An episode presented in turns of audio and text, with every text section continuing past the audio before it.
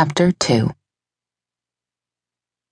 Squaw Valley hadn't seen much change in the last 60 some odd years.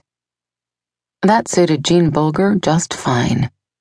She and Hal had married when they were both barely 17 and had settled in the valley, moving in with his mother. They'd made a good enough living with the small farm, raising pinto beans and corn most years. They kept chickens, hogs, and a few cows too but it was hard work, she had to admit. Hard enough work that all three of their boys moved off as soon as they were of age. Hal Jr. moved only as far as Grand Junction, yet they saw him but a handful of times each year. The other two apparently forgot where they had been raised, she thought. She couldn't remember the last time they'd come by for a visit. Peter married a gal from Los Angeles, and they had three kids. Jean had only seen them twice when Peter had bothered to bring them around. His last Christmas card said that he was now a grandpa himself. Jean figured she and Hal wouldn't ever see their great grandchildren unless they made a trip to Los Angeles. She was fairly sure that wouldn't happen. Johnny, the youngest, followed the rodeo circuit, and they'd gone up to Cheyenne to see him one year. That must have been eight or ten years ago now. Surely Johnny had given it up. He was getting too old to be riding bulls. Shame he didn't keep in touch more, she thought sadly. What's got you looking all dreamy? She turned from the window, not realizing she'd been staring out at nothing.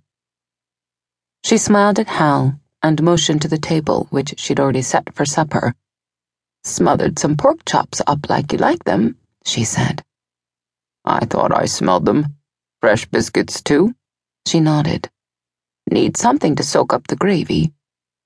She moved to the oven and peeked inside, already knowing that the chops were ready. You want a glass of milk? She didn't wait for an answer as she filled a glass. After more than 55 years of marriage, she knew him well. I was thinking we could take a trip into town the next day or so, he said. Paradox? You need something from the feed store? No, up to Grand Junction. Maybe we could meet up with Hal Jr. for a meal.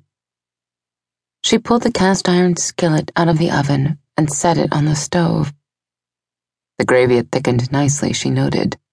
You talked to him? No. Thought maybe we could call him up, though. She nodded. It would be nice to go to a real grocery store instead of that pitiful excuse for one they have in Paradox.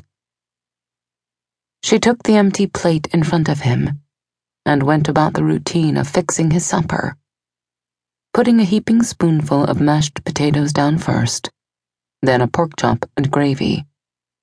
The green beans were from the freezer, and the last of the ones from last year's garden. She topped it all with two biscuits that she'd baked just that afternoon. Looks real good, Jean, he said as he took the plate from her.